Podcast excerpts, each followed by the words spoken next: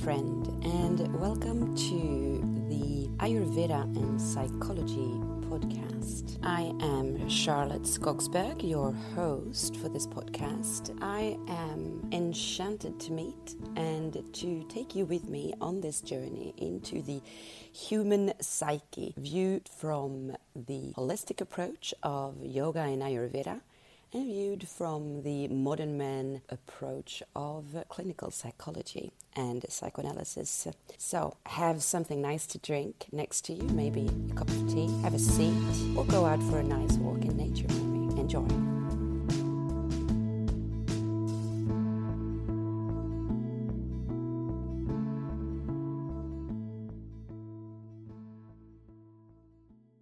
In this episode that focuses on psychology, I want to speak to you about a word that is highly important yet very unknown.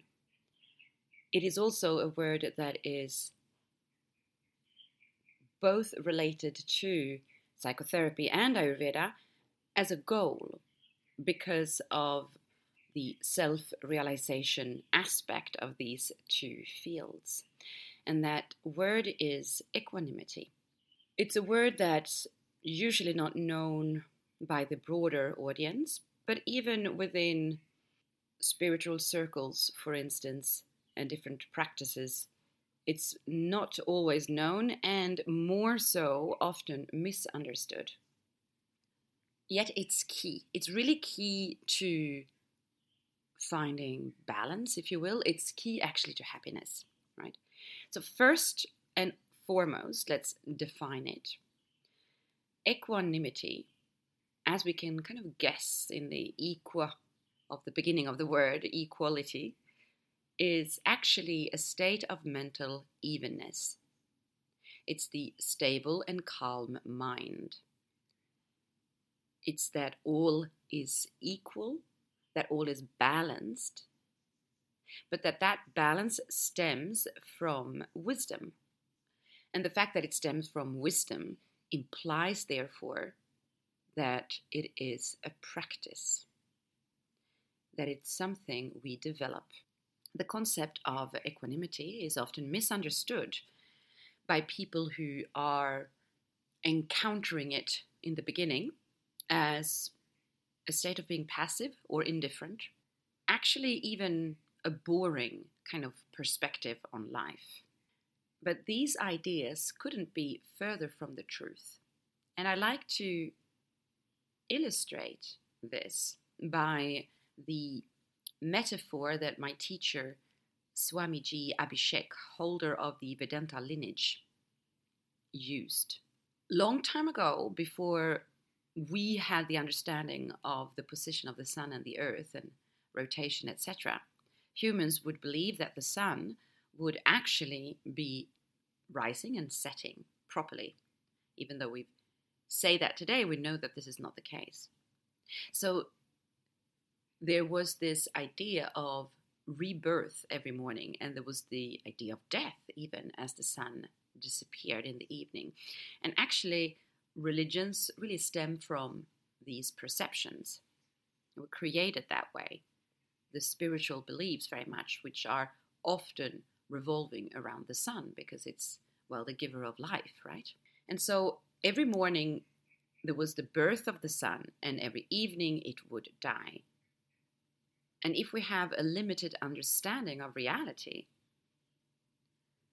the idea of the sunset then takes on a whole, let's say, different importance of death. Will it actually come back again? And so forth. But knowing what is actually happening allows us to watch the sun rise and set without that dramatic belief linked to it, which means simply we can observe and appreciate the beauty of these two moments, these two essential moments of the day, without the drama, without the clinging to life. When we see things clearly for what they are, we can choose how we wish to experience them. And so when you understand it from this viewpoint, you might agree with me that it's really the one thing we all desire, actually. We desire it without actually knowing what it is that we seek. And in the therapy room, this tends to look like patients asking how to stop feeling so triggered, for instance, by something, or how to stop repeating the same destructive patterns, for instance. Requests like, can you just give me, you know, the the tool to stop this, or can you tell me something that will be insightful for me that I can bring with me so that I can change this, or even what is wrong with me, right? And those questions that are very common, and then outside of the therapy room as well, of course, are simply put expressions of I don't want to be in the present moment because it's too painful. So, how can I remove myself from the situation? How can I change what is going on? The frustration, the feeling of powerlessness or helplessness that we feel in those moments has, well, it has us ex- act out and lose control. And the reason people ask for the solution here is because they're so used to being in problem solving that, well, their mental state becomes a project that needs to be solved. But this is actually taking the wrong direction in the situation because it actually all boils down to how can I change my situation? And truly, you cannot change the situation that is in front of you.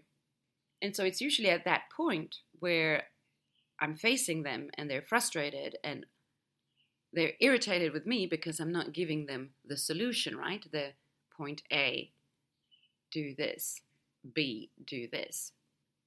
So I tend to give them one of two, for instance, phrases of famous thinkers so that they, first of all, don't feel so alone in their agony, but second of all, realize that maybe this striving for finding the solution is not the best option to take here. When C.G. Jung said, You don't solve your problems, you outgrow them, that's exactly what he meant. You can't change what is in front of you. If you will, you can't change the external conditions. You will have to change how you position yourself to them so that your relationship to it, the situation that is, changes.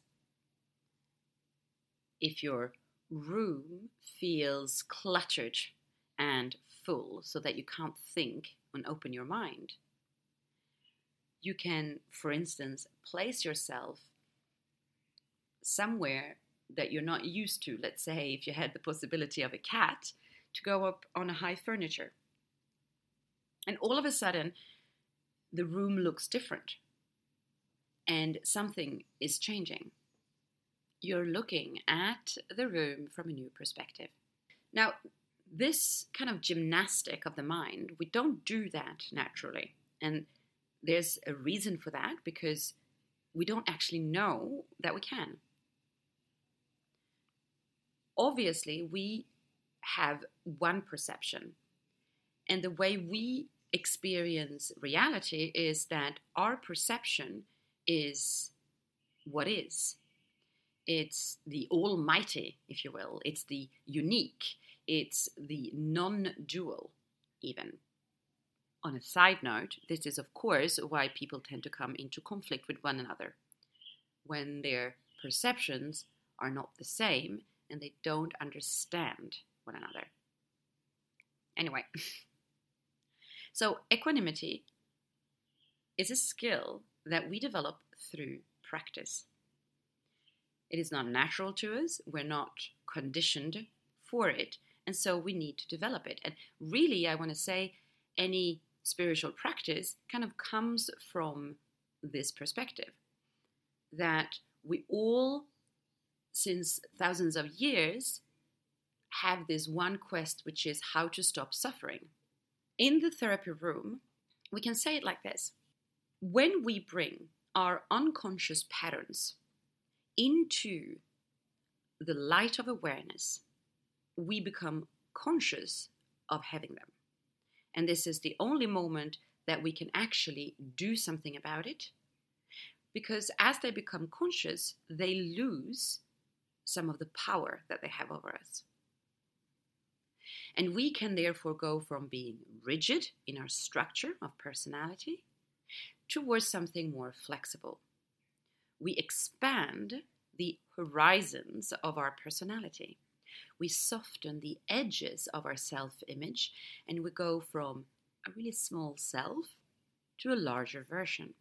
When I say small self to a larger version, I think that anyone can relate to the feeling we get when we are not well. So, when we're in that situation where I want to get out of this situation, I'm in pain, I'm suffering, something is not well, each and one of us feels in that moment very small. When I ask a patient, for instance, to put themselves back mentally in the situation, describe the situation, be there again, even though they're sitting in front of me. And then I ask them to describe what is going on physically inside of them. They will all say things like, There's a tightness, or I don't feel my legs, I feel weak, there's blockages. If you will, all of that kind of translates into this idea that you have been reduced to a really, really small thing. You're not open and relaxed and feeling expansive, right? It's the complete opposite to that. You feel constricted and you feel small and you feel helpless. So, naturally, our capacity to evolve as a being in this idea of the self realization, right, would be to open up in that moment so that we can come back to a space that we do know how to connect to when we're feeling really relaxed and safe. The Austrian neurologist and concentration camp survivor Viktor Frankl said Between this stimulus and response, there is a space. And in that space lies our freedom and power to choose our responses. In our response lies our growth and our freedom. So, can you see why this is the key to happiness? Because happiness is actually a state of mind. And the reason that it seems so fluctuant to us, just like love, is because we have not often, anyway, understood that it's a state of mind. So, therefore, a choice. So, therefore, an action that we take to be in. And I said, happiness, just like love, well, actually, maybe I would even be so bold to say it's the same thing. It is a certain state that we are in, right? That is exactly the one we wish we could be in forever peace. When we have strengthened our skill to pause and observe instead of just reacting, we access choice, this choice. So, can you see how there's this mental gymnastics around the perception that I have and the fact that I, for most of my life, am just in constant mode of reaction to a stimulus, believing that I don't have an option of anything else. This is why there's this feeling of the small self. And that that is what we naturally would go towards since we have not been taught anything else. The spiritual practices that develop different versions of that which we call meditation understood this concept. And meditation, therefore, was the skill to develop in order to be able to stay in that pause for a longer period of time. I would say that meditation is our capacity to concentrate. And as we practice meditation on a daily basis, we are strengthening our capacity to do this. The neuropathways, let's say, linked to this action are being conditioned a little bit every single day. So that, and anyone who's practiced meditation for a little bit can confirm that once that's been done for a certain amount of time, you begin to notice when you're not sitting on your meditation cushion that you have accessed that space just a little bit. It doesn't mean that once you've done that, you will never ever be triggered again. Actually, the triggers are there, the, the conditions are there, the problems, like Jung would say, are there, but you outgrow them. You're not in the small self anymore.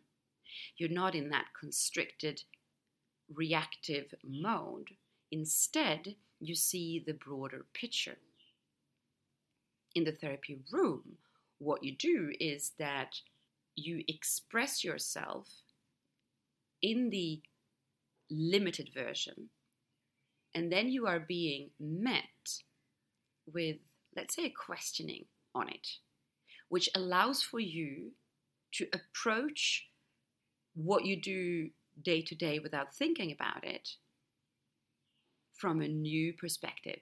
It's that climbing up on the furniture to look at the room from a different perspective.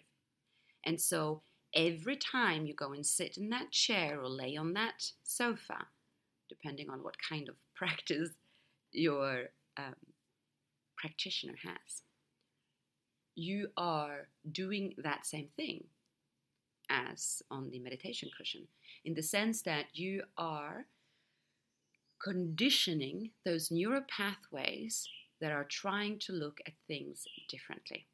Now, this is very often hard, especially in the beginning, of course, and uncomfortable.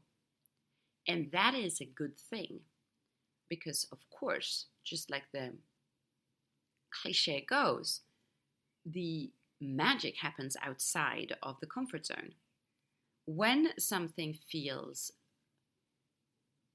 scary or fam- unfamiliar or uncomfortable or whatnot, it is actually because we're doing something that's new.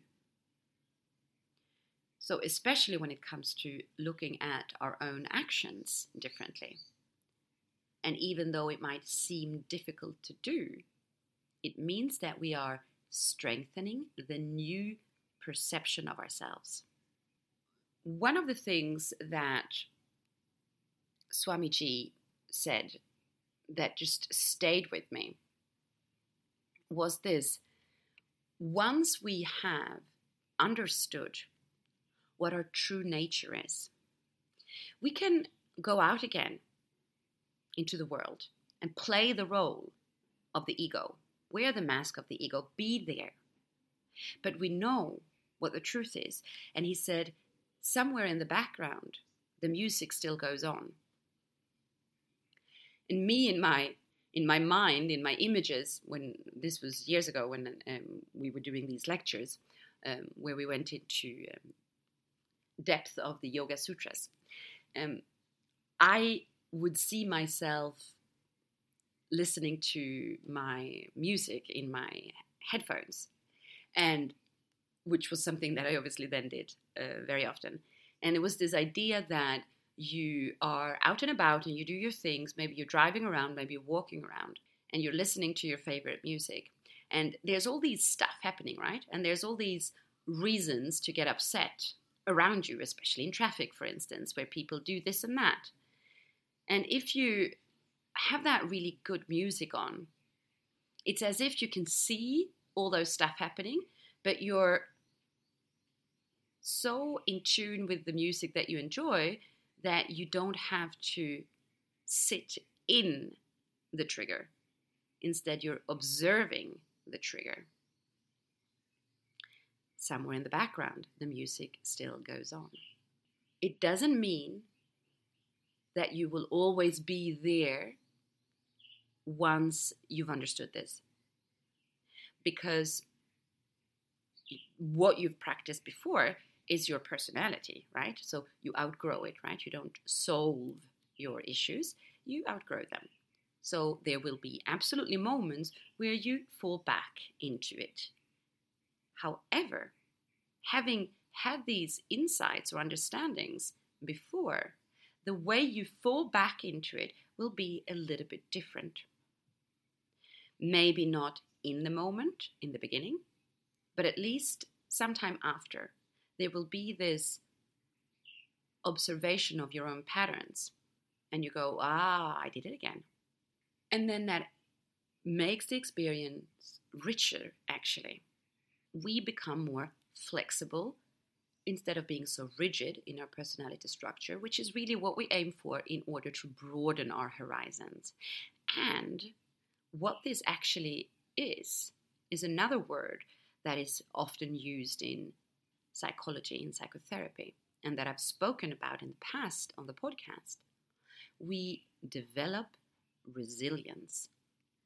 I am so grateful that you have chosen to give me some time of your day to listen to this episode.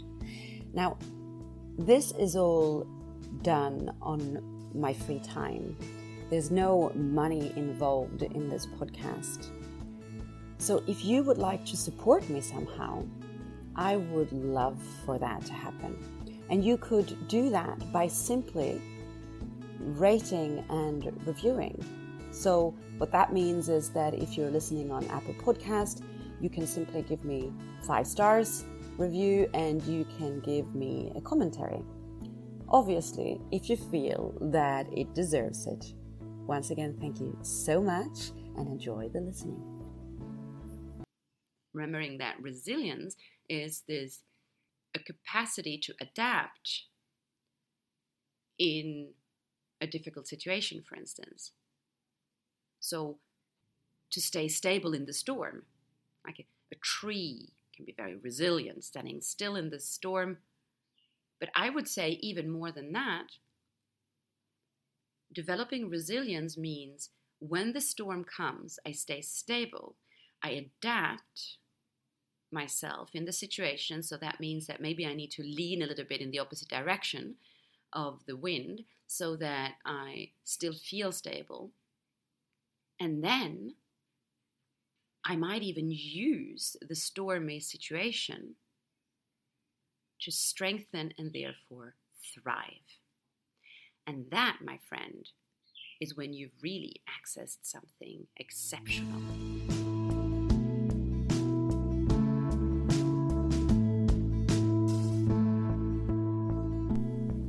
Thank you so much for choosing to listen to this podcast and this episode. I am very grateful. If you enjoyed this and you think that other people could enjoy this, please help me to spread the word. Share this episode on any channel that you have of social media or messaging. And even more so, I would really appreciate if you know one other person who might benefit from my words today specifically. Take that one minute it takes to simply share this episode with one person. Remember that there's a human being on the other side of your phone, of your earpods, of this microphone. And I would love to hear your thoughts on what I've been talking about. So please leave a comment. Send me a message directly if you wish. This is Charlotte. This is me. See you next time. Namaste.